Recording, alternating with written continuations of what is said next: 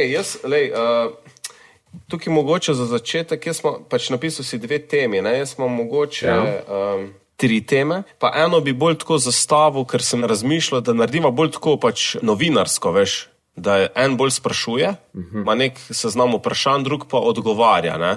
Pa ne tako pač kot uh, anketa, ampak neko poglobljeno temo. Ena je dejansko uh, kripto, Ja, ko se ok. zdaj le pač ful dogaja. In Ok. tukaj bi jaz dejansko tebe, imam se en seznam vprašanj napisal, kaj bi te malo vprašal, ker se mi zdi, da ti si bolj o tem. Tako čist na koncu, če bi še ostal časa, ni pa nujno. Sem pa gledal dokumentar zadnjič na Netflixu The Game Changers, Poznam, poznam. Športniki pa veganstvo oziroma uh, plant-based. plant-based diet. Ja. Uh, to je to, no. Ampak Ja, ne vem, lej, če boš ti meni men meni postavil vprašanje, potem ne bomo imeli podcasta, kjer imamo dialog, sam to je moja skrb, ker Mhm. moje teme, ki sem si jih jaz pripravil, so povezane z menoj. Ampak jaz sem pripravljen probat, gremo probat, pa bomo videli, kako bo izpadlo. No, kul, cool, uh, pa bi v bistvu za uvod bi pa sam se navezal na prejšnji teden, ne? Ja. na te letne teme, ki si mi dal za nalogo, da si moram. Pred dvema tednoma. No, pred dvema tednoma, na prejšnji podcast. Okay. Sem nekako tri izluščil, oziroma so si vse tri zelo podobne, ampak uh, gre se samo za to, kako postaviš stavek, da pol v bistvu najboljš funkcionira. ne. Tako, tako je. Itak, itak. Ja. Um, no, pa ti bom vse tri povedal ne, najprej. Ko mi čakam, kar pove. Prva je gibanje. Ne. Aha. Po eni strani mi je kul, cool, ampak je mogoče preširoka. Zato, ker kaj bi pa predvsem rad dosegel letos, da bi se več gibal v naravi, se pravi, pa bi moglo biti uh -huh. gibanje na prostem. Aha, okej. Ampak pol me pa zmoti to, ne, kaj pa če jaz, ko uh, gremo v fitness ne, ali pa doma delam neki, a to pol gre po to temo ali ne. Ker tema ni kategorija, ne? to je lepota teme. Mm -hmm. Probaš jo na široko zastaviti, pa probaš najti, kako tvoje načela, pa tvoje življenjsko poslanstvo nekako paše noter v to temo, če me razumeš. Tako bi jaz bolj gledal. Se pravi, gibanje, ja, v naravi, ampak če nimaš, pa vse en rabiš, pa vse en skrbeti za svoje zdravje, pa za svoje telo, kar je tvoje poslanstvo življenjsko, ne, mm -hmm. pač si. Da želiš biti fit, uh -huh. Uh, je pač uh, druga alternativa, je pač, da greš v fitness, kar je še vedno boljš, kot pa biti doma na kavču. Ne? Tako si pa lahko pomagaš, ko vem, da rabiš te. Ja, gibanje na prostem bi sam zaradi tega dal, da, veš, da se še malo bolj spodbudim, da grem na prosto. Ne, veš. Razumem, ja, razumem. Ta tretja, ki pa bi vse skupaj bolj. Tu- čakaj se malo, kuk tretja, kje je pa druga? Je ne, ta je druga, prva je naj gibanje, vse je ista, vse je ista, sam pač variacija, vse veš. Tri teme imam. Gibanje, gibanje na prostem, pa prostor in svoboda. Ne, hočem ti reči, da imam super. eno, eno sem, sem tri ja. stavke Ja. ja. izbral. ne, Kak, kak Razumem, je- ja, ja. Okay. bomo pogruntali skupaj, No. kako bomo to združili. Pol je pa ta tretja variacija iste teme, ne, ko bi pa v Ja. bistvu vse objela, lahko je pa Ja. zdrav življenjski slog. Aha, Ne. Okay. Kak pa, recimo, veš kaj, veš kaj je fajn, ne, pri temi, ne, tukaj bi ti mogoče dal, uh, ne, kri, mislim, je malo kritika, ampak tako malo za razmišljati, no, en tako kos zaglodati. Um, fajn je, da tema uh, zaobjema še druge aspekte tvojega življenja. Ne. Kako recimo se, kako recimo se gibanje poveže s tvojim poslovnim življenjem, kako se gibanje povezuje s tvojim družinskim življenjem, kako se povezuje s tvojimi finančnimi cilji. Veš na tak način, da probaš to vse nekako združiti v eno stvar.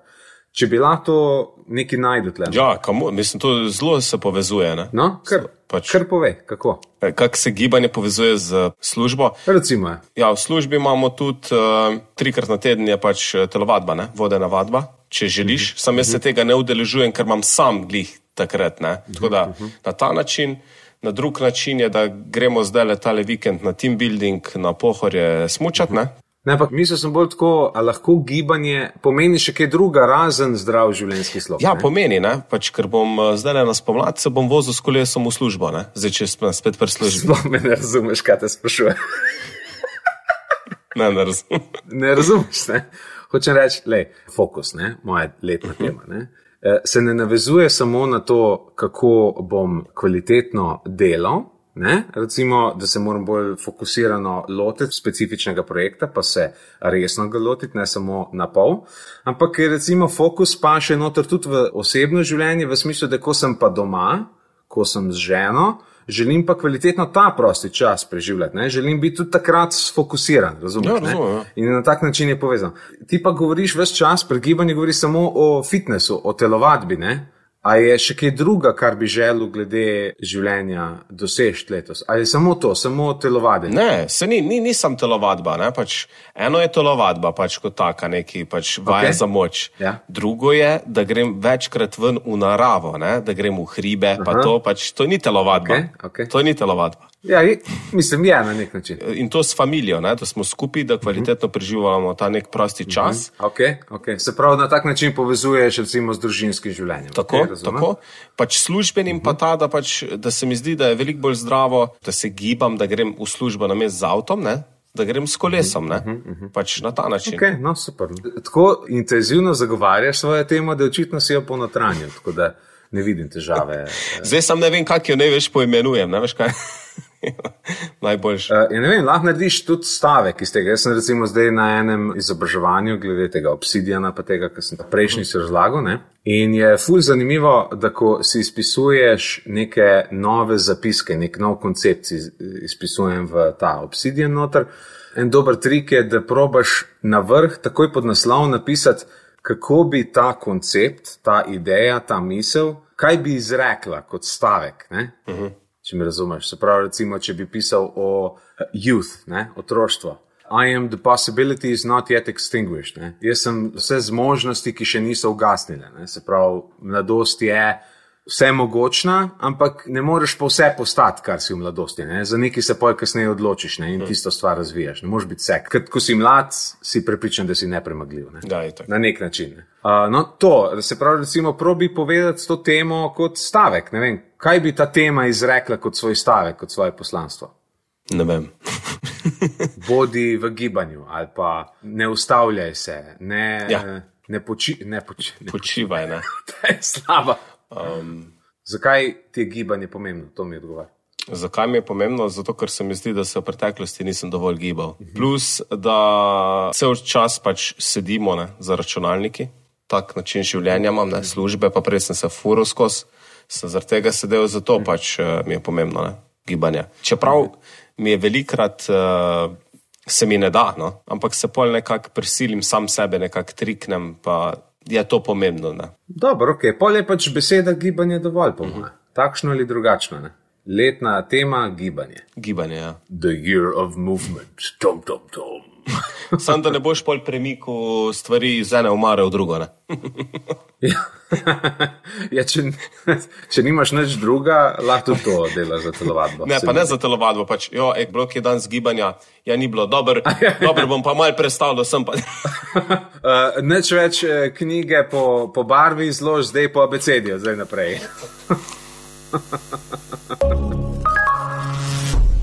Jaz predlagam, da kar skočimo zdaj na kripto. Pač zanima me, rok, že pred časom si mi povedal, kako si se ti lotil tele uh, vlagateljske strategije, uh -huh. pač na, da, da vsak mesec nek določen cash uložiš. Uh, pa me zanima, Ja, temu se reče, temu se reče dollar cost averaging. zakaj je taka strategija? Mogoče preden se tega lotim, uh, ti sam povem, da si danes tretja oseba, s katero se pogovarjam o kriptovalutah. Aha. Um, kar je zanimiv znak. Uh, na zadnje uh, so se takšni znaki kazali v letu 2017, ko smo imeli zadnji balon. Zanj sem na Redditu uh, prebral en fuz zanimivo metriko, kdaj nekdo ve, da smo v kriptobalonu. Uh -huh. Sprav kriptobalon pomeni, da so pač investicije previsoke, da, da cena raste in raste in raste, kar pomeni, da bo slejko prej padla. Ne? To so baloni v finančnem svetu. Um, rekel je, da on ve, kdaj se začne uh, bubble, ko ga njegova stara mama začne sprašvati o kriptovalutah. Seveda, da je to rekel. Ja. Recimo, jaz se spomnim 2017, ko so bili po um, petrolju oglaševal ne? na veliko, na svojih panojih eh, pred Da prven da kupiš, ne? Tako je, tako. Pol mama moja me je začela spraševati, tako, takrat pol veš, aha, zdaj smo pa tam. Ne? in to je bilo recimo november, december 2017, je bila najhujša manija in potem januar je pač začel padlo. Ne? Tako da to, kar, kar imamo pa mi da zdaj ta pogovor, ko me razni ljudje, ki so zvedavi, sprašujejo, ne?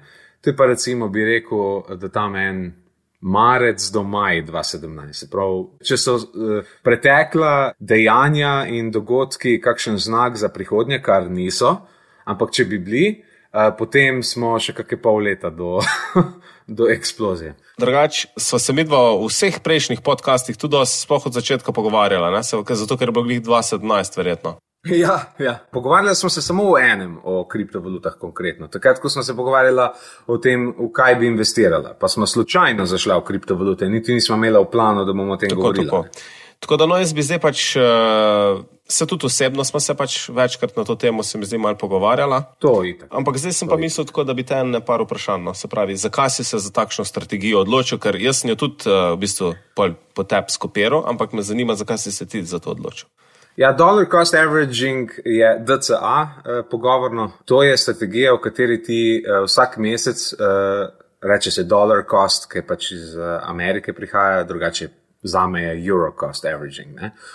Ampak pomeni to, da vsak mesec vlagaš v neko zadevo, karkoli že to je, neko fiksno vsoto in se ne ukvarja s tem, kaj se na trgu dogaja. In taka strategija se je v preteklosti, vedno, ko so primerjali tako strategijo, z strategijo raznih hedge fundov, kar se tudi ne, mm. zdaj v januarju dogajalo s tem GameStopom, to, um, se je izkazalo za uh, bolj kvalitetno. Recimo, zanimiva je bila ena stava, ki je imel Warren Buffett, uh, ki se je, mislim, končala glih tam 2017-2018 pet let. Uh, stavo je, da, da bojo indeks skladi outperformali, da bojo bili boljši, več doprinesli od uh, raznih teh investicijskih skladov, kjer posamezniki osebno investirajo. Problem pri investicijah je v tem, da te emocije prevzamejo. Ne? Ko zmaguješ, zmaguješ, ko pa zgubljaš, pa zgubljaš na veliko. Uh, ko hočeš rešiti svojo zmago. Ne? In uh, je praktično isto pol, kot če bi gamblu, kot če bi šel v kazino, pa bi tam metal v ruleto ali pa v tiste mašine, noter cash in bi ga počasi izgubljal, ker house always wins. Ne? Vedno je veliko ljudi, ki so precej bolj pametni in precej več časa preživijo s tem, in ti ljudje bodo tebe vedno spravili na let. Ne? Zato je strategija, ki sem se jo jaz lotil. Jaz sem v bistvu se takrat vprašal, to bi rekel, da sem nekako v drugi policiji 2016 začel o tem razmišljati. Najprej sem kar nekaj uh mhm. -huh. keša spušil. Jaz sem, recimo, mi dva z jasmino smo na, v nekem obdobju imela 1,12 uh -huh. bitcoina. Kar bi bilo danes kar velik že. Zdaj, žal, nimamo toliko velik več, ker sem se vmes igračku ne, z raznimi drugimi, tako imenovanimi shitcoini, pa altcoini in tako naprej. In ko sem razmišljal, kako strategijo bi imel, ne, sem uh, se vprašal, kdo je uh, efektiven v tem, ne? kdo je efektiven v, uh, v finančnem svetu. Ne? In sem malo bral o tem in se je izkazal, da Warren Buffett in Charlie Munger sta daleč najbolj kvalitetna, kar se tiče vlaganja v trg. No? Tako, uh, že ne vem, 50 let, vsako leto prinašata dobiček tisti svoji um, Berkshire, kaj že ne vem, da spomnim se. Mhm. V glavnem. Uh, in sem pa začel poslušati njegove intervjuje, razne knjige, ki so o tem govorili, in je ponavljala se ista zgodba. Razišči temelje nekega trga, investiraj samo v stvari, ki jih razumeš, in stvari, ki jih razumeš, investiraj redno, dokler ocenjuješ, da je pod ceno. Uh mhm. -huh. Kriptotrg je definitivno cel pod ceno. Ne? Ampak problem kriptotrga je v tem, da je ogromno različnih projektov in ne bojo vsi preživeli. Ne? Recimo, rabimo samo eno digitalno valuto, ki bo bila nadomestek za zlato, kot um, nek um, uh mhm. -huh. store of value, ne, nekam, kamor skladiščiš vrednost. Okay.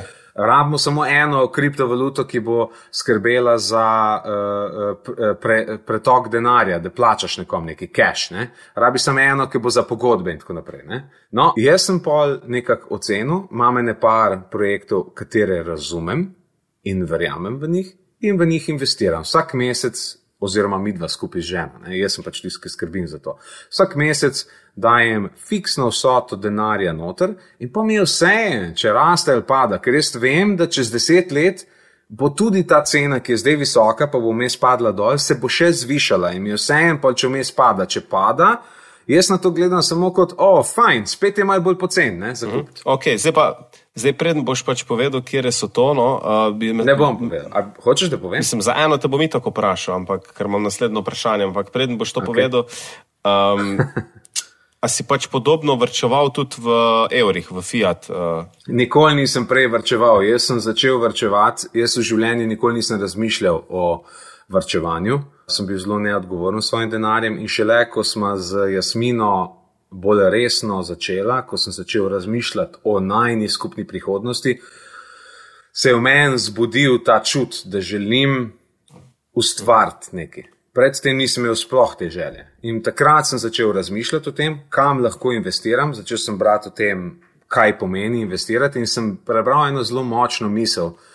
Sicer v svetu finančnega investiranja, sploh personal finance, pa uh, financial independence, retire early, uh mhm. -huh. ne, ta FIRE filozofija, je zelo popularna ideja, da moraš investirati v varne investicije. Ne, in da je ena od najbolj varnih, ki uh, redno prinašajo zaslužek, uh, so indeks skladi, ne?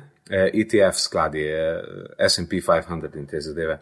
Sem, sem pa prebral eno drugo, mal um, kontroverzno misel, ki se mi je zdela zelo močna, da najbolj se ti splača biti riskanten, ko nimaš veliko denarja. Zdaj, ker takrat tudi veliko ne zgubiš, ker si dal noter, ne vem, si dal 100 evrov, 100 evrov zgubiš, je bi ga, čez eno leto jih boš imel spet 100 za stran, da če si reven. Uh mhm. -huh. Ko spet enkrat bogataš, Moš pa paziti na svoje osnovno, osnovni kapital, ne, ne moš ga kar razmetavati za, za vsak shitcoin, ki pride mimo, ne moš biti malo bolj pameten. Ne. In zato sem ocenil, sem na točki, na kateri sem lahko drzen, ker smo takrat bila, ona je bila še študentka, eh, v študentskem domu smo skupaj živela, malo tako na črno. Eh, pa jaz sem na socialni bil. In sem rekel, bom iz socialne dajal denar na strani, sem ga dajal v kriptovalute, samo zato, ker ti socialna, če daješ na kupček na svojem računu, mm.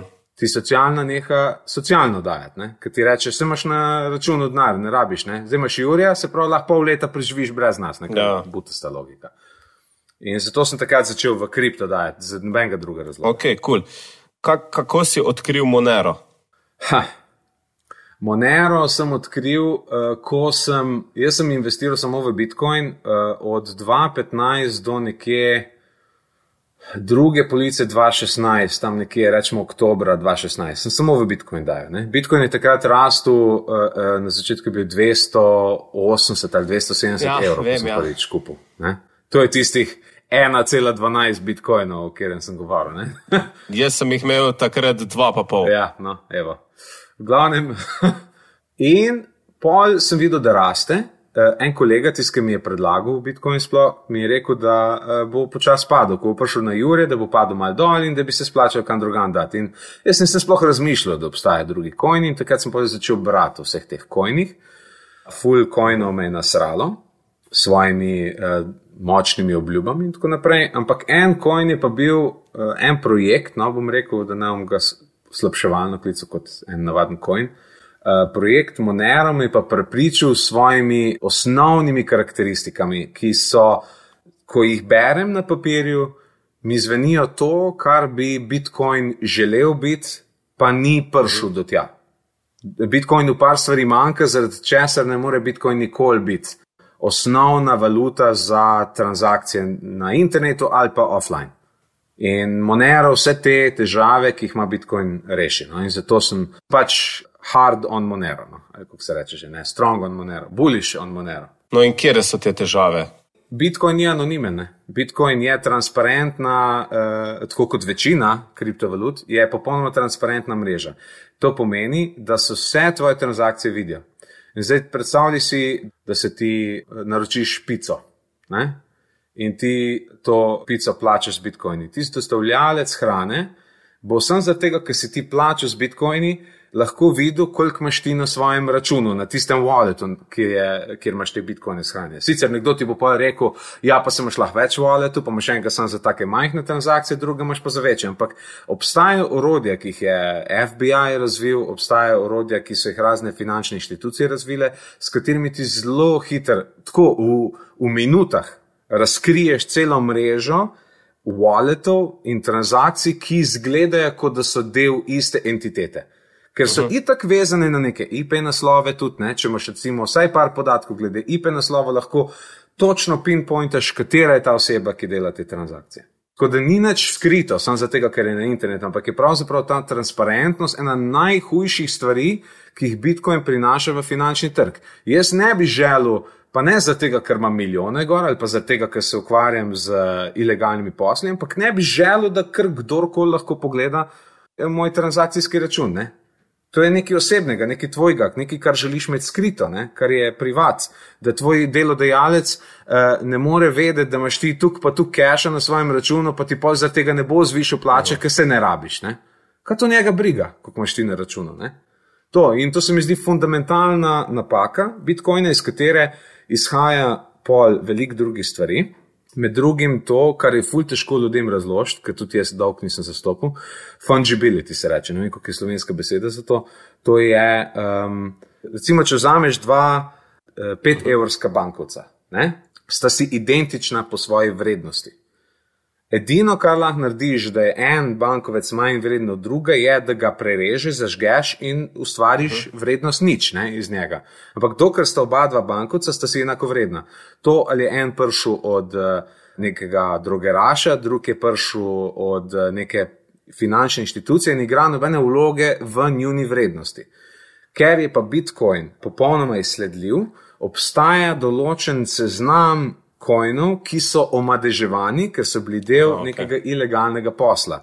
In ti ga lahko dobiš noter v svoj wallet, nekdo ti ga pač poslal, ne, ne vem, v legalnih transakcijah, ampak ker so pač kojni potujejo med sabo in imajo neko izsledljivost, so določeni kojni v določenih transakcijah jih ne bojo sprejeli.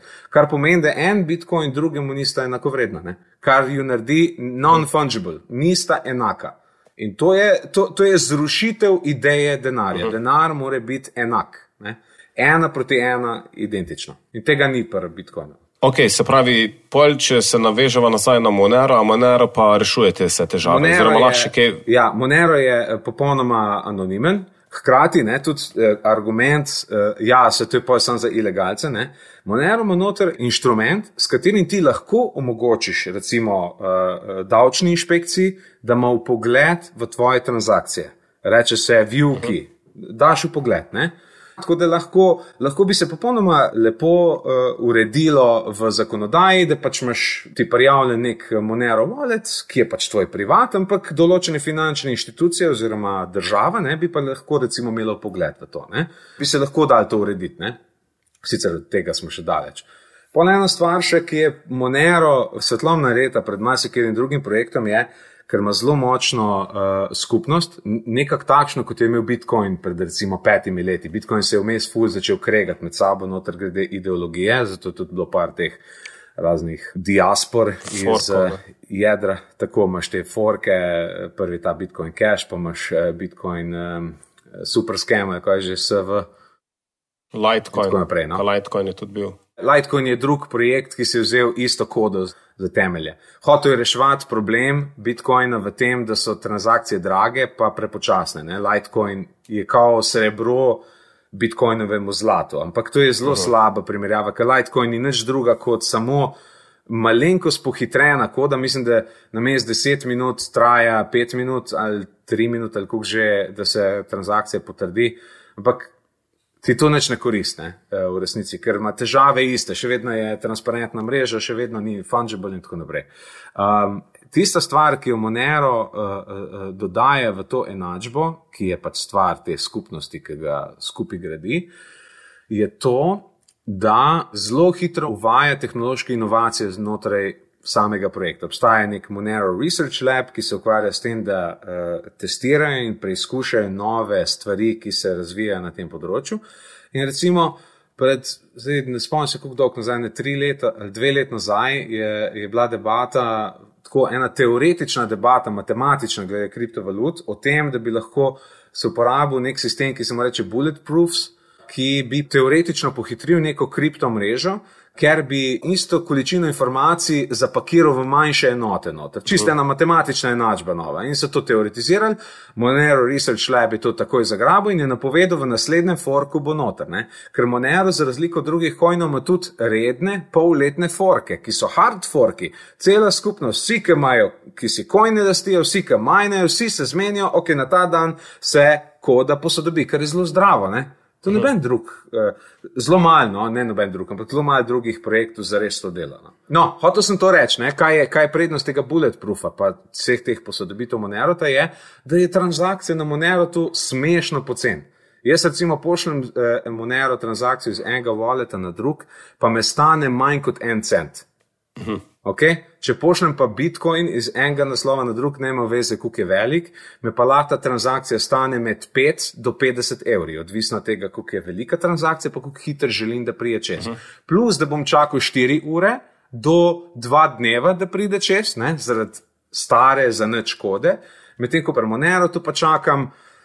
Mislim, da trenutno čakam na dva confirmationa, eno minuto, pa pol ali nekaj takega, ampak to bo pri enem od naslednjih upgradeov se bo še pohitril in bo prišel še bliže temu, kar je pri credit card sistemih, ki ti plačaš, pa imaš že takoj potrjeno, kar je cilj, ne? na koncu bi želel da se instant to zgodi, ne? da čakaš dve minute pri prodajalcu, da greš domov. Uh -huh. Ej, pa recimo Monero je pol v bistvu privatni projekt ali je pač, uh, mislim, to je prvat ni, firma? Ni firma. Ni firma.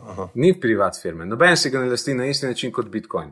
Kar je tudi prednost Monerota, ne? kar pomeni, da je zaradi tega bolj vzdržljiv raznim državnim pritiskom in tako naprej, uh -huh. ker ga lahko skupno zdalje fura, ne glede na to, kaj si posamezne države mislijo o tem. Uh -huh.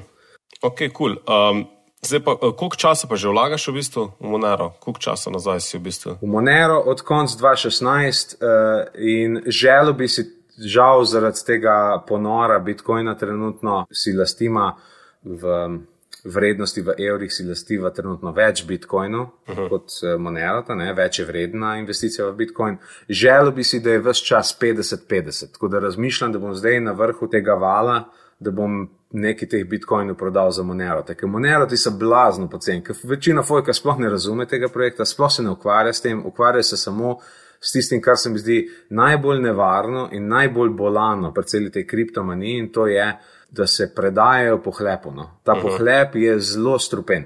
Veš, če si ti recimo investiral v nek coin, pa si full cache dubo, ne? Ta cache je konceptualno od nekje mogo prijeti. Zato, da si ti imel 400% rasti, je imel go imeti en človek 400% paca, ali pa štiri ljudje 100% paca. Uh -huh. To je edini način, kako se prenaša vrednost denarja v finančnem sistemu. Ne? Kar pomeni, da imaš večjo verjetnost vedno, da si na strani, ki izgubi. Uh -huh pri takih visokih rasteh. Ne? Zato moraš biti izredno previden. In ljudje niso. Ne? Ljudje sem sanjarijo, jaz bom naslednji milijonar, ne? kar je neumno. Ja, opazil sem že prej na parih, da se ful radi, ko vstopajo v to, no? ko se ta šunder začne okoli tega, ne? da ta pump and dump, ne? vsi hočejo iti. Ne? Tako, tako je. Vsi to iščejo. Ja, na hitro zaslužiti, ampak se to, ne vem, smo se mi dva pogovarjala, oziroma tudi v parih knjigah sem bral, ne? se nima, sploh ni povezano direktno z kripto, ampak tako s psihologijo človeka, ne, da želja po uspehu je veliko manjša kot uh, strah pred izgubo. Ne.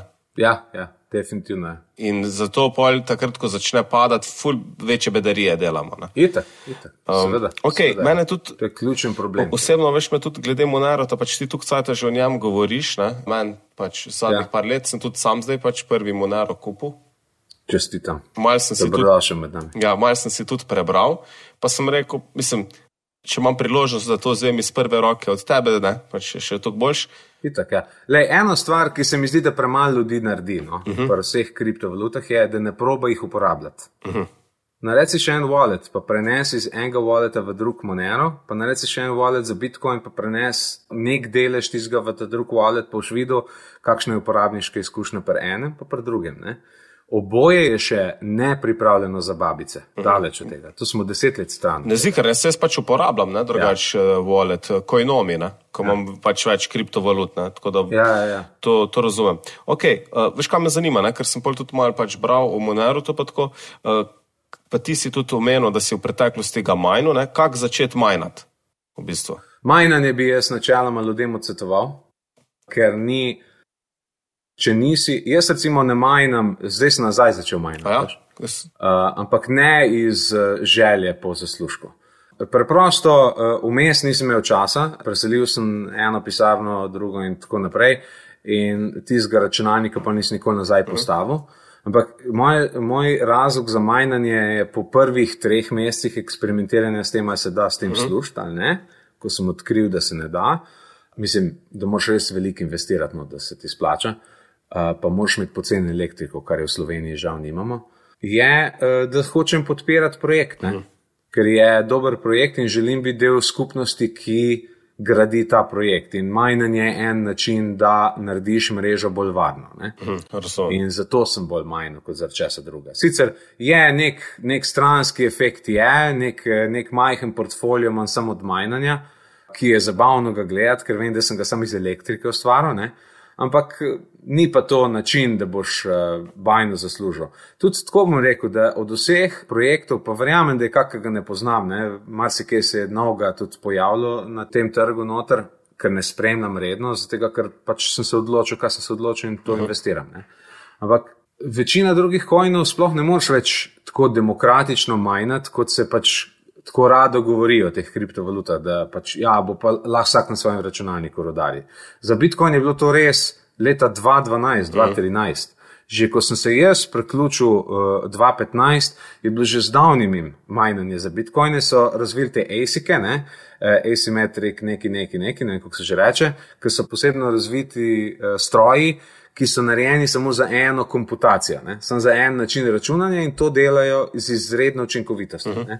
Tako da edini, ki res držijo mrežo Bitcoina, po koncu, kar je še ena težava Bitcoina, uh, sta dve veliki firmi, ki razvijata ASIC-e, ki sta obe na kitajskem. Ja. Kar pomeni, da si Kitajci lastijo celotno mrežo Bitcoin. Uh -huh.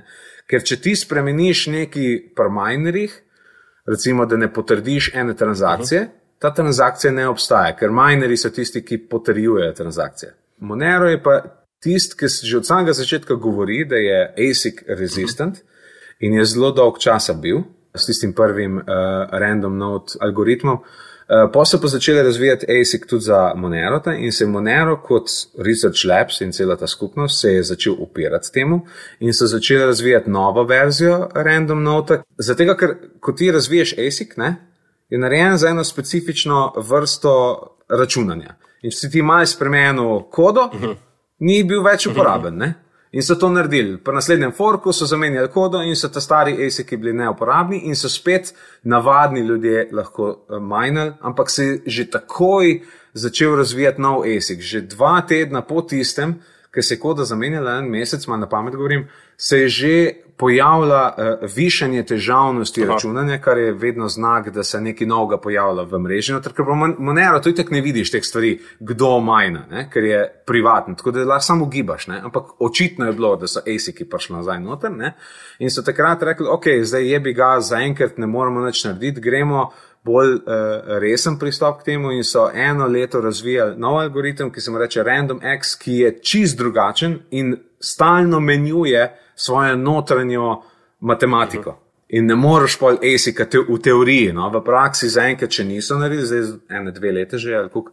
Ampak Monero lahko še danes na svojem laptopu majnaš. No. Verjetnost, da boš zaslužil s tem, je skoraj nična, ampak lahko pa vzdržuješ mrežo. No, no ja, sem več klik zato te to sprašujem, no, ker sem gledal ne, na svojem laptopu, ta je nice hash tudi, ne, v bistvu. Ja, ja. Pa pol tako neke strani sem našel, kao, kak imaš return on investment. Ne, uh mhm. -huh. In pač z nekim basic svojim laptopom se kao ne splača, neč ne zaslužiš. Ne. Ne. Ampak sem pa videl, da pa lahko kupiš tako relativno poceni kompe, namenjene pa za majnanje ko so tam okoli, uh, mislim, razreda par sto evrov, ne? za 500 evrov dobiš že kar v redu komp, ne? ko ne vem, uh, po nekih unih kalkulatorjih lahko. Sicer to ni nek denar, ne? ampak ne, dobiš, ne, ne vem, koliko sem gledal, 70 centov na dan ali nekaj. Tako ti bom rekel, dokler se tistem, ki dela te kompe, splača majnat, bo majnil z njimi. Prodaj jih takrat, ko se mu splača nove razvid in takrat jih proda drugim. Isto delajo na višjem levelu te, te dve firme, Bitmain je ena, druga se zdaj ne spomnim imena, kot te ASIC-e delajo. Oni v bistvu z novimi ASIC-i najprej interno majnajo ene pol leta. Uh mhm. -huh. Pol ga dajo pa ven na trg. Ne, ne moč jih sploh premagati, ker so oni vedno pred konkurenco, vedno pred vsemi drugimi, ki bi želeli se ukvarjati s tem. Ne. In ne, to se, to se ne splača, sploh pa ne nice hash ali pa boh ne stvar, pa kako majnanje prek neta, kako kao uh -huh. sem. Uh, plačaš, da ti nekje druge majnejo, uh, bog na stvar, kak, kaj že on, Minergate, sem nekaj cajt prebral. Uh -huh. Je čisti skem, sem uh, preizkusil in vem, da je skem. Uh -huh. Majnil sem uh, leto pa pol na Minergateu, uh -huh. uh, ustvaril profit. Uh -huh. Aha, tako je bilo. Uh, ustvaril bi profit, če bi ostal samo na enem enem minerju, ampak sem jaz, ker sem videl, da se bližam profitu, sem šel še enega druga nabaviti za nek drug coin. In takrat, ko, ko sem pa pogledal za nazaj na tabeli, kdaj se je zmanjšala efektivnost minerjev, je bila takrat, ko sem prišel pod investicijo, ki sem jo na začetku dal. Tako da imajo pač čist matematično zračunano, ti si dal noter 100 evrov, mi bomo 20 evrov čez eno leto popravili. Uh -huh. In ker je teh bedakov, ki vlagajo noter v te razne internetne majnanje, pa tako se pač ta denar jim kopiči. Aha, okay, razumem. No, zato pač jaz, ko sem malo na hitro pogledal, ne, na najshashu se ne splača mi, ne. mislim, sem tako čist, uh, ni bilo nekega hudega researcha. Ja. Ampak sem pa mislil, ne, da pa mogoče, če pa kupiš kak telekom za majnat, ne, ko je temu namenjen, pa, pa mogoče boljš, no, sem, ti pa odsvetuješ. Da... Fore, ne, fore je sem tem, da uh, tehnologija se prehiter razvija dalje. Ne. In pač, ko imaš naslednji procesor, recimo, če gledamo Monero, ne, ko imaš naslednji procesor, ki je še hitrejši. Bojo prejšnji procesori, prejšnje generacije ne bojo samo za 30% manj efektivni, ampak bojo za 70% manj efektivni. Ne?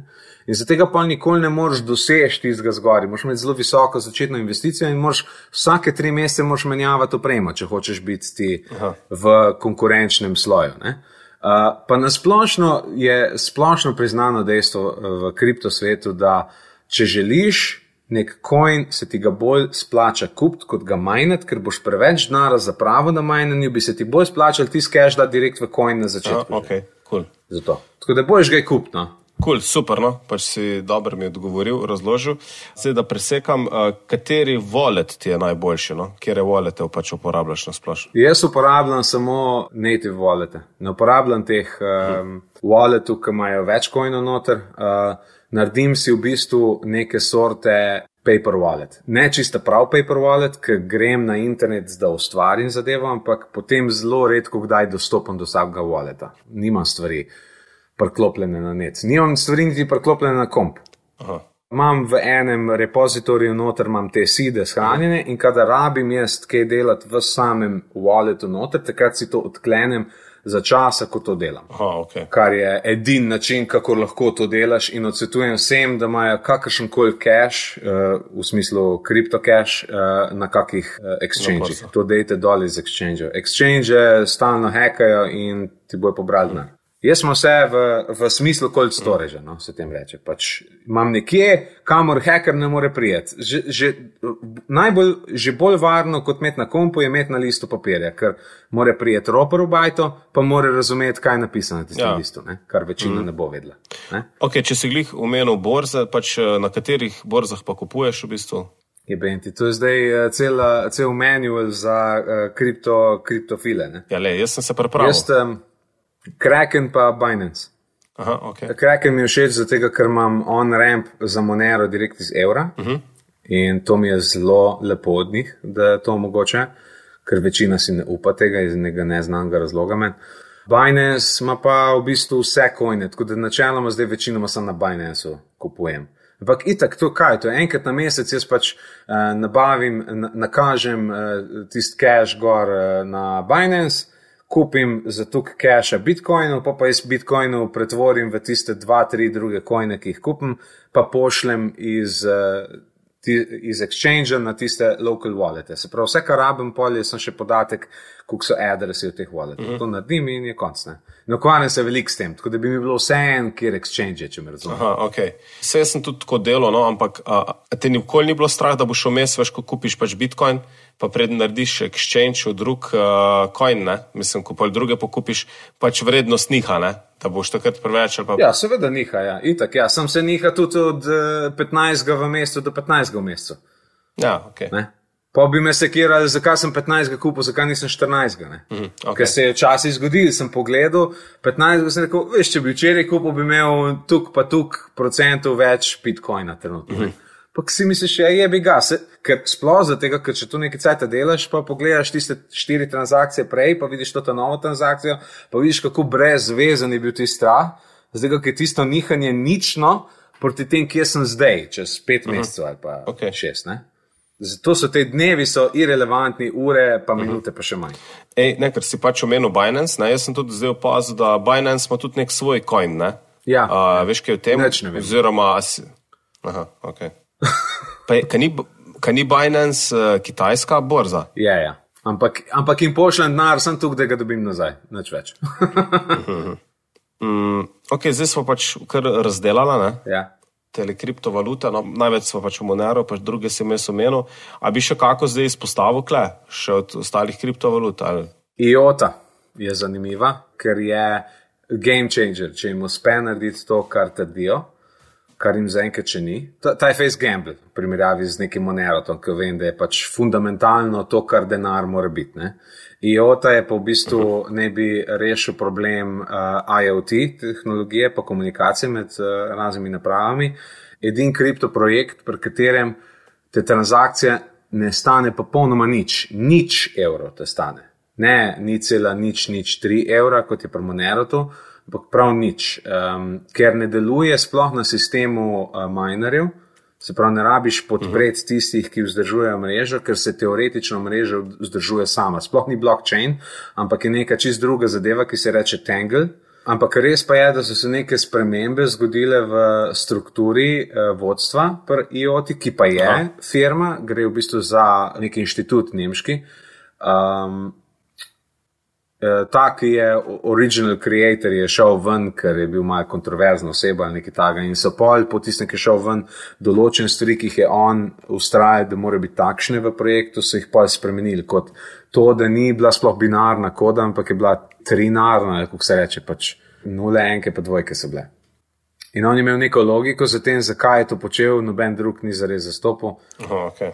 Ampak včasih so te vizionarji zanimivi, ker vejo nekaj, kar mi ostali ne razumemo. Ne? In Včasih se mi zdi, da mogoče je boljš sprobati to, kar so hoteli, niso kaj je hotel. Ne? Tako kot recimo se toši z Bitcoinom. Ne? Se pred Bitcoinom ni noben sploh razmišljal o tem, da je to možno. Uh, Imeti popolnoma obstojno, identično in ne kopirajočo se transakcijo, ne? kar je to, kar kriptovalute prinaša. Ne, ne moreš narediti copy-paste, ne. zbiješ vrednost, če narediš copy-paste. Sam to bi zdaj, ker zdaj bi pa malo bolj aktualiziral. Ne? Še uh, tisto, kar okay. se t- trenutno dogaja ne, na trgu, ker pač najmen podcast je seveda zelo aktualen, ne, uh, postaja vedno Ja. ja. bolj. Prvo, uh, Dogecoin oziroma Dogecoin, ne vem točno, kako se izgovori. Uh, Dogecoin ali pa Ja, Dogecoin. Doge. A imaš kaj kak komentar, pa po, uh, po pol imam pa v bistvu naslednje vprašanje, pa kaj si misliš o Tesli, ko včeraj ne bilo announceno ali prevčerajšnje, da je 1,5 milijarde vložila v Bitcoin. Um, Dogecoin, kot mu jaz rečem, uh, je zabavna fora, uh, ampak v smislu kakršne koli pametne finančne investicije to ni. Tudi v smislu, da bi rekel, pa se bo vedno to fora. Ne? Vedno bo to fora, pa bo imel par Dogecoinov, kaj pa če bo še kdaj ta fora nastala. Če se malo poglobiš v to, kako ta Dogecoin funkcionira, ima tako hiperinflacijsko naravo. Oni, oni so, če pogledaš recimo na CoinMarketCap, oni imajo že zdaj ne vem koliko več teh coinov kot Bitcoinov. Ker, ker se uh, vsakič, ko se majna nov blok ali kako že, se ustvarja novi te coini in gre v bistvu za tako inflacijo, da zgublja vrednost, ne vem koliko, 10 ali 15 odstotkov vsak mesec. Ne? Navadna inflacija navadnega denarja je pa nekje med 1 do 5 odstotkov, odvisno od uh, narave trga. Ne. Mislim, to je, veš, tako da ne moreš si misliti, da bom dal zdaj 100 evrov noter, pa kaj pa vem, če bo mogoče kdaj to naraslo, kot pri Bitcoinu, ker narava Bitcoina je, da če dalje manj ga je. Ne. Ja. Uh, kar pomeni, da bo tvoja investicija čez 30 let full vredna, že sam zato, ker ga bo premalo. Uh -huh. Že sam zaradi te uh, narave Bitcoina. Medtem ko Dogecoina bo pa če dalje več, ne? kar pomeni, da se tvoja vrednost Zmanjšuje, ja. v bistvu zmanjšuje. Tako da, kot mim je zabavno, zabavno je itak. Hvala Bogu, da se take stvari dogajajo. Mene ful nasmejijo, ampak ne bi dal pa kešano. Ne, sem, okay. zakaj, recimo, kako pa pol to razlagaš, ne, ko pol mask, ne, take bedarije tvita, ne, pa uno uh, iz Lion Kinga, pa ne, D is for Dodgy, pa take fore. Ha, smešno mu je, smešno mu je. Se tudi uh, na une iz Robin Hooda je tudi pritisnilo, uh, uh -huh. zakaj so sploh uh, zaprli transakcijo. Ne zdi se mu ok. Ne? Uh, želel bi si uh, odprt uh, finančni svet, kar se mi zdi prav. Tudi za take bedarije, kot je te neumne investicije. Če folk želi izgubiti denar, ne ga zgubi. Ne? Mislim, pri Robin Hoodu je bilo tako, da so, so, nisi mogel več uh, Kupovati. Ja. kupovati. Ja. Tako, zaklenjene so kupovanje. Ja, ampak, ker sem jaz pač uh, poslušal, sem pa ta teden podcast, uh, v bistvu od bita do bita, pa je bil tale iz Najskeša, ne, Ja. kaže Andraš. Um, in je rekel, da, da, ja, da to so vsi mislili, da so zato zaprli, pač, da ne bi kupili. Ja, niso zmogli, ne? Več, Nis, niso imeli finančnega kritja. Tako, tako, tako. To je bil problem, kao, ne? Ja, ja. sem ne smeš tega narediti, moraš dobiti finančno kritje. Ja, ja, ja.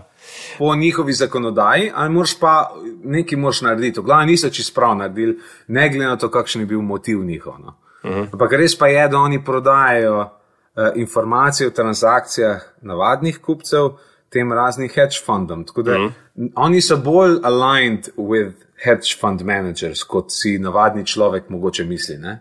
Pač, če je nekaj zastojn, pa si ti produkt. Ne? Ja, itak, Saj to itak. smo se že pogovarjali. No, kaj pa to pač? To je pa velika novica, ne? da je Tesla dala 1,5 milijarde. Kaj si, kaj si o tem misliš? Ja, super, super, se mi zdi pametna investicija. Uh, mislim, da ni edina v letošnjem letu takšna. Uh, bo se še kakšna zgodila. Fajn se mi zdi, da je možno uh, plačevati z bitcoinom take stvari kot je Tesla. To se mi zdi, da je tudi v realnosti en od teh redkih use caseov, kjer lahko bi bitcoin zares uporabljal na finančnem trgu kot transakcijo za te velike nakupe, hišo, uh -huh. uh, avto in tako naprej. Zdaj, ker že sad, če pomisliš, koliko bo en satoši vreden, ki je kot ena tisočina ali deset tisočina, kako že uh, bitcoina. Uh, kaj še le en bitcoin? Se znamo pogovarjati o enem bitcoinu, ne? ker en bitcoin uh -huh. bo pomenil, da si milijarder. Uh -huh. Tako da se mi zdi ok to. Uh -huh. Ampak pravi korak naprej bo uh, v kriptosvetu in takrat se mi zdi, da se bo počasi ustavila rast, prej ne. Bo, ko bomo imeli denarnice, kriptodenarnice, take sorte, da jo bo lahko stara mama uporabljala, uh -huh. z mal pomoči enega vnuka. Ne? Tako kot so recimo spletne banke, z mal pomoči enega vnuka, ena babica, ki ni čist dementna, lahko uporablja spletno banko, ne? v teoriji. Sploh te mobilne spletne banke, ki so še malo bolj poenostavljene. Dokler ne bomo prišli tja, pa dokler ne bo omogočeno z drugimi kriptovalutami, ki so hitrejše in bolj uh, varne, kot je recimo Monero. Dokler to ne bo bilo možno, ne bo konec te rasti, ker bo samo pumpanje nekega balona. Kdaj bo pa se balon umiril, pa ne vem. No, sem, aha, pač koliko ti ocenjuješ, na koliko let bo še ta rast, ne? ker pač jaz osebno, ne, pač, pa tudi ko so se Ja. ja. midva pogovarjala. Ja, ti povej meni. Ja, ne, jaz uh, mislim vlagati vsaj naslednjih 10, 15, mogoče 20 let v, v kripto. Ne? Zdaj pa ne vem, ali, ali, ali bo to 20 let rast ali ne. ne? Veš, ker jaz bolj tudi v tej smeri pač razmišljam, ne? sploh, ko si tudi rekel, uh, ta strategija vlaganja, ne?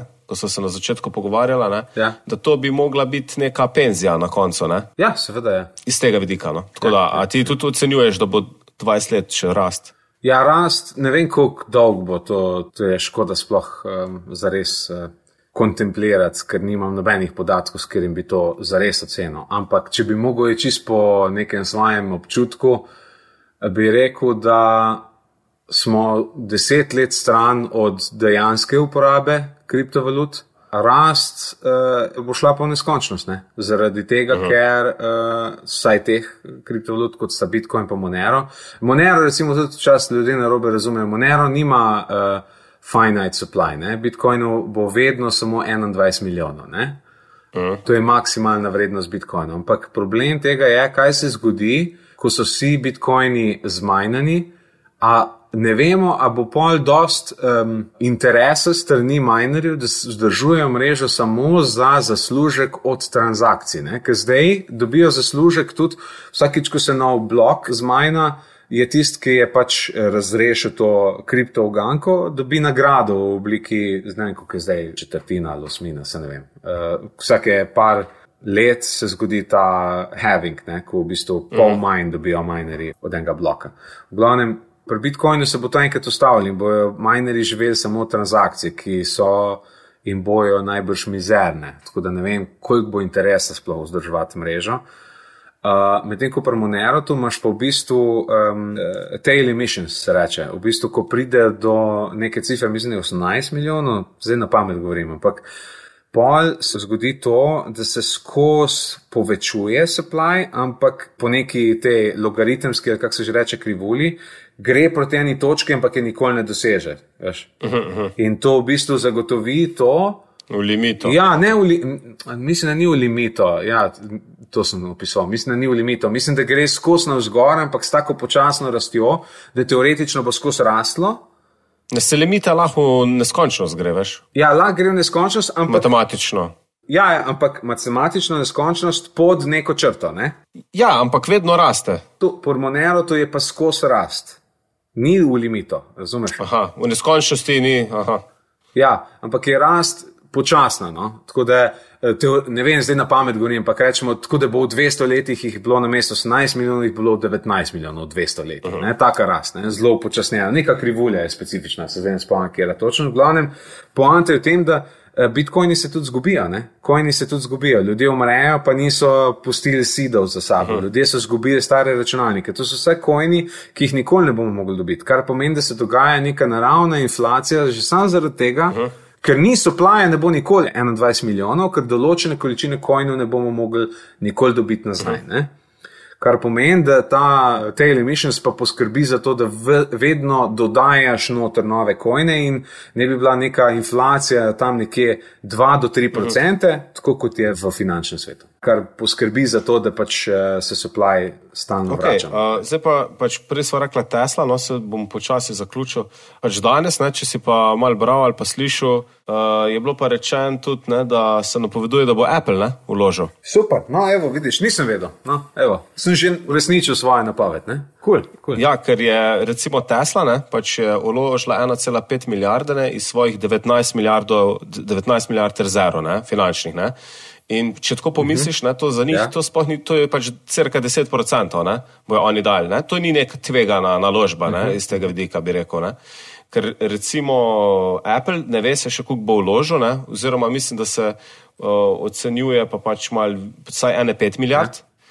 ampak oni pa na 200 milijard um, rezerv, ne, uh, nekega keša. Ne. Kar je še manj riskantna investicija, ampak več denarja. Zanimivo. Tako, tako no. Ampak to so zdaj neke špekulacije. Ampak edino, kar me malo skrbi, ko zdaj tako razmišljam, ne, veš, ko bo pa eh, tako največja, najbolj vredna firma na svetu enkrat to vložila noter. Ne, glih ta, Ja. Te stvari kratkoročno lahko ful pospešijo eh, neko rast same vrednosti.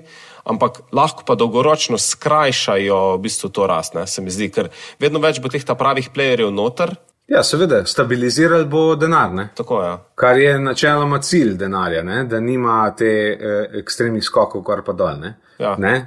Končna želja je, da Bitcoin postane stabilen. Ne? Tako, ampak do takrat pa hočemo vsi, da raste. Ne? Ja, ja, ja. V njih vlagamo. noter. Itak, itak, ja, seveda, se, bomo pa kaj druga najdel, kar se bo vlagal. Ne? Se kripto je samo trenutna priložnost. Ja, itak. Čez 20-30 let bo čisto ena druga priložnost. Ma že prej bo. Skozi nove, skozi- ne, skozi mislim, nove, itak. Ja. Ker največja fora, ne, se pač kripto je, eh, gre čist po istem vzorcu, kot je bil dotcom bubble. Itak, Čist ja, isti, i, v bistvu une rasti, krav, kri, mislim, rasti ferem, krivulje pa, pa vrednosti mm. so pa v kriptu identične, ne, kopija. Tako, ali pa silikonski bubble v 70-ih, 80-ih, ko so uh, konkurence IBM, ko so imeli Microsoft, pa Apple, pa ne vem, koliko raznih kopij tega, ki so pa propadle. Je bil tudi Tako, tak ja. bubble. Ne? Je pa najbolj zanimivo, ne, pač, eh, to smo se pa s, eh, s kolegom, ne, um, z bivšim sodelovcem, ful pogovarjala. Ne, uh, ali v 20 letih, ne, mislim, da je bilo uh, prejšnjega uh, stoletja, ko je bil ta zlata mrzlica, ne, ko so Tako. Kopali ful zlato. Ja. Ne, pa zdaj, mislim, vse se skozi ponavlja ta isti koncept. To, Um, to, zlata mrzlica je bila v 19. stoletju. a je bila celo prej. Aha, okay. Ja, to je Wild West, ne? Deadwood. To je bilo 1000. 1840 Aha, okej. do 60, ne vem, nekaj No, tako, ja, 60 okej. do 80. Um, sem pač, ok, malo letnice uh, Ja. ja. zdaj ampak nima veze. Pač gre se za to, kdo ob takih pač nekih bumih, ne, tehnoloških ali kakorkoli, Ja. ja. nekih ne, največ zasluži. Ne. Takrat je največ zaslužil ne unko je kopal zlato, ampak tisto, ko je prodajal lopate pa krampe. Ne. Tako je. In tako je. isto je zdaj, ne, pač kdo zdaj največ služi v kripto. Tisto, ko ima borzo, mm. ko sploh dejansko. Ne vlaga v, v, ne, v valute. Ne. Um, Itak. In, ali pa ne vem, pač, če bi pa dotcom bubble primerjal, ne vem, kaj bilo pa takrat. Ne, takrat verjetno, da si bil provider serverjev nekih, ne? ne pa da si imel spletno stran, tako zdaj sem razmišljal. No? Vse to še danes veš, to je tudi največji biznis model od Amazona. Ne? Uh -huh. Tako. To je pač backbone of the internet. Ne? Tako je. Ja, ja. Ampak kar precejšen eh, delež njihove pogače je v bistvu to, da imajo oni tiste strežnike. Tako je. Ja, tako. Ta AZ dvojni vel, kako se že reče, ne? kako se že reče, tem AV3. AVS, uh, Amazon Web Services. Ja, pač klečist tako uh, intermec, ne. Mislim, da so lani, oni itak imajo zdaj vse kot uh, storitev, ne, prodaja, ne, pa server kot storitev, la la la. E, Za servis ne, so tudi uh, izstreljevanje satelitov. Satellite aha, aha. launch as a service, pač, uh, so pač launch. Cool je. Ja, se to je pač, ne, zato se je Bezos sploh lotil Ja, tega Blue Origin projekta. kar hoče še povedati, no pač klej mogoče, da po mojem bo počasi zaključila, ampak um, ko sem To rekel, je bil res čist Rock Sanda podcast, to mi ni všeč. pa ni bil, ni bil Rock Sanda podcast, bil je pač kripto. bil je, bil je. kripto. Ja, vem, sem, sem sam jaz govoril v tem podkastu. Ja, jaz sem pa veliko spraševal. Vem, sem, ti imaš tudi veliko kvalitetnega za doprinesti v ta podcast. Meni so všeč tvoji izbruhi, tvoje zabavni komentarji, tvoje misli. Ta poslovni model bomo spremenili. no. Ok, kul, cool, pač mogla sva testirati, ampak ne, kar sem hotel reči, na, na tisto temo sem se hotel navezati, um, da je boljš prodajati lopate, kot kopati za tono. Uh, v tem smislu, da pač kdo še to govori. Ne? Uh, ne vem, uh, tale uh, Gary Venerčak, če ga poznaš, pač ta fulnik guru, Ja, um, poznam. marketinški. Ne? Um, on tudi pravi, da je uh, ne dejansko tisto, kar ti je ful všeč, biznis, ne, uh, ne vem, da imaš nek hobi, ne prodajati tega hobija, ampak zgrad stvari okoli tega hobija, pa ti sprodaji. Ne. In mm -hmm. ful dober primer tega, pa pač implementacija te njegovega, njegovega nasveta ima v bistvu uh, Robi Špiler. Ne? Uh -huh. Ker on ful rad vrtnari. Uh -huh. In če to je čisto na konkretnem primeru, če bi on prodajal zelenjavo, ki jo pač pri vrtnari, ne, uh -huh. ne bi nikoli imel takega dobrega biznisa, kot zdaj, ko prodaja znanje okoli tega, kako vrtnariti res je. in tako naprej. Ja, Tako da to se mi zdi res ful dobro. No. Uh -huh. Tako da, rok, eh, mislim, da smo prišli do konca. Imam sicer še eno zadnjo vprašanje, Oh, ki, ki, ga lahko, ki ga lahko. No? No, ajde. Pač, če smo šla čez cel ta kripto, ne, Ja. uh, pa to investiranje, pa si rekel, da tudi uh, v pač navadnih fiat valutah je najboljši, pač, oziroma kjer skladi so najboljši, so te indeks, ne, uh -huh. v bistvu zaobjame vse delnice. Sem pa zdaj prebral, da pa zdaj tudi obstaja nek kriptoindeks. Ne. Uh -huh, uh -huh. uh, veš, kaj na to temo, pa uh, bi svetoval uložiti v to. Obstaja par teh zadev, obstaja tudi ena ta slovenska uh, firma. V, v glavnem obstaja več teh indeksov, ja. ne spuščam se v to. Aha, okay. Um, uh, kriptosvet se meni zdi preveč volatilen, uh, preveč skače gor in dol, in ne zaupam drugim glede te ocene, ker zelo pogosto uh, Monero ta ni med top 10 uh, projekti ne, na CoinMarketCap in tako naprej, kjer velik teh podatkov jemljajo dol, ne, koliko ima tega market capa, pa koliko je dejansko v obtoku na, na dnevni ravni in tako naprej, koliko je vreden coin. Uh, in glede na to, kako kvaliteten uh, projekt je to, uh, da ga tam ni, ne, uh, verjamem, da marsikdo tudi od teh, ki menijo, da so strokovnjaki, ne razumejo stvari. Ker tudi, recimo, čas poslušam kak podcast, ko ga imajo s kakimi, veš, tako opinion makers, sploh v bit, Bitcoin svetu, ne, ker imaš te Bitcoin maksimaliste, se jim reče, ne, ker so čisto zaljubljeni v Bitcoin in sploh ne vidijo, kaj je težava Bitcoina.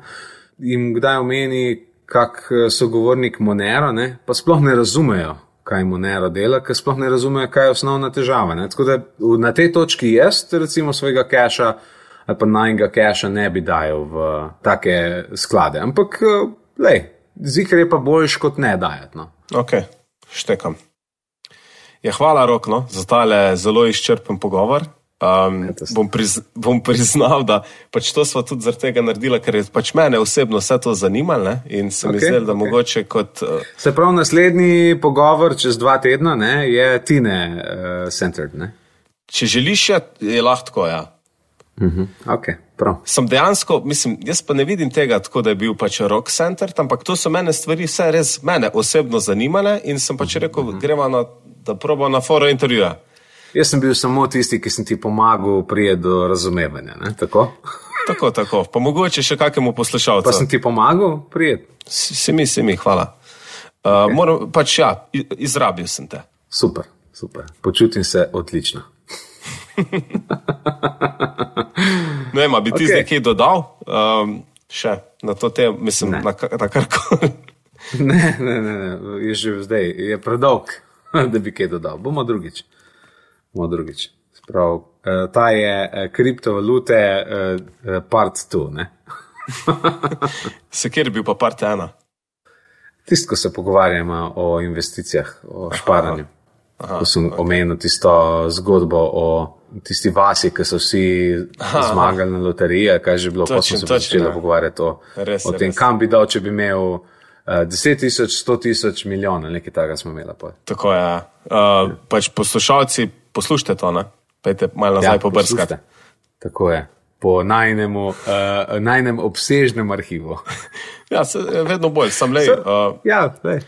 Sem tako, ne? Pač na začetku, ko smo začeli ta projekt, sva, pač, uh, nismo nikoli na 14 dni snemali, se mi zdi. Ne, ne. Naj, Mogo, najhitreje je bilo enkrat. enkrat na mesec. No, ne, ne, nismo. A ja, no, kaj je mogoče? Sem rekel, uh, mogoče, da je bilo enkrat do dvakrat na 14 dni, sem mislim, da ne, da je bilo na en mesec. Dvomi. Sma, sicer res, da smo enkrat jih mal eh, na lagar imeli. Smo imeli mm. dva na lagarju, pa pol eno od teh dveh ni bil ok. Takrat se je naj entuzijazem porušil, ko sem jaz eh, od eh, Nika Škrleca posnetke zgubil, eh, ko sem ga intervjuval. Takrat, če ni bil nek škrlec, ta nek škrlec, ki ga danes poznamo bi bil zanimiv ta podcast, ki bi bil eden od prvih takih, ki bi ga ja. predstavil širni javnosti, poslušalcev sinapsene ta intervju bi nama pomagal, da bi pač dobila več poslušalcev. Ne, ne, ne, niko bi pomagala pri prepoznavnosti, ne? to sem mislil. Ja, ok, to pa. Ja, to pa tudi. Uh, tako da, ja, lej, zdaj, pa sva, zdaj smo pa začeli na 14 dni snemati, ne? mislim, da se nekaj velikega dogaja. Tako je, tako je. Zdaj moram jaz še najti nekoga, da bo editiral na mene. Če mislim, imamo kakšnega. Ja? Uh, če si pozabil, kaj si v prejšnji epizodi rekel, si kar pet poslušati, ne? glede editiranja. Kaj, kaj sem rekel? Ja, da pač, če si malce fokusiran, da to ti lahko en, dva, tri narediš. Ne? Ja, ja, ja, se strinjam, se strinjam. Ampak uh, hkrati sem prišel do enega dodatnega dognanja, glede mojega leta fokusa.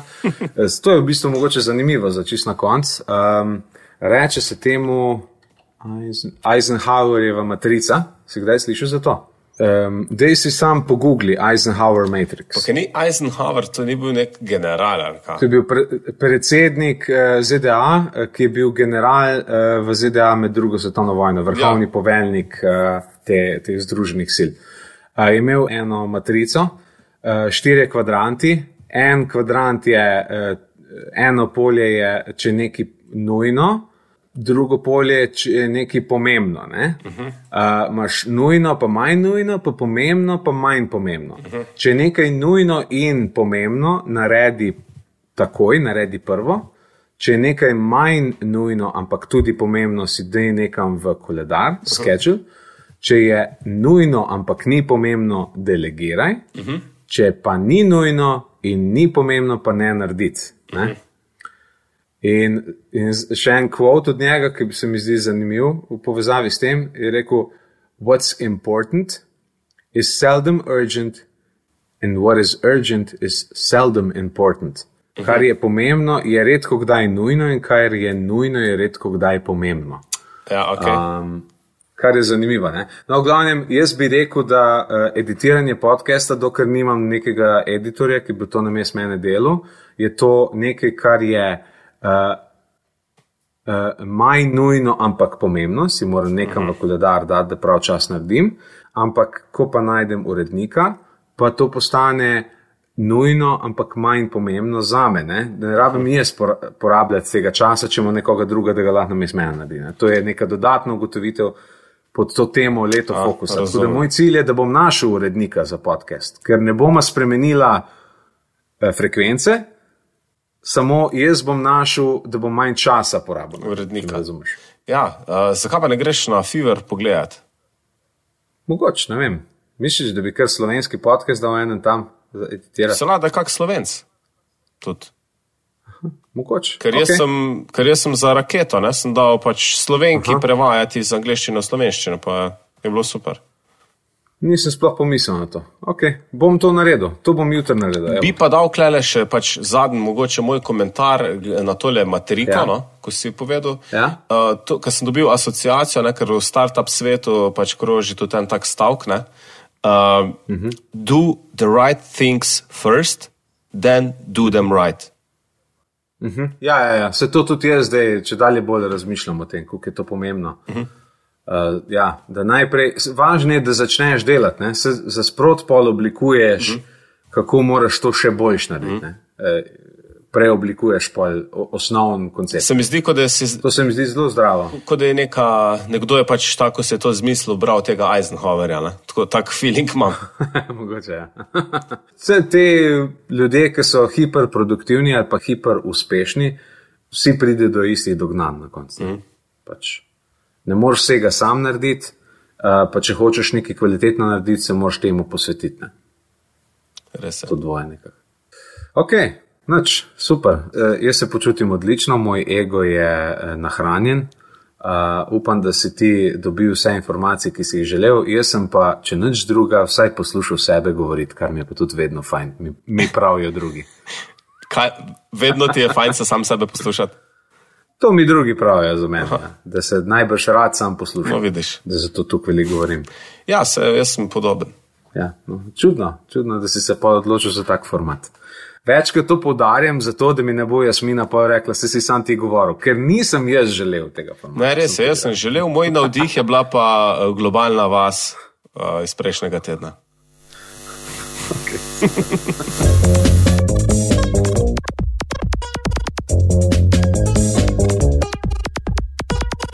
Poslušali ste podcast Synapsa. Podcast, ki izhaja z neverjetno konsistentnostjo tako prostora kot časa. Vedno na isti spletni strani in vedno v enakem časovnem razmiku. Avtor interglasbe je Katapulto, avtor zaključne špice pa Channel Walker. Z vami sta bila Roksanda in Martin Blazinšek.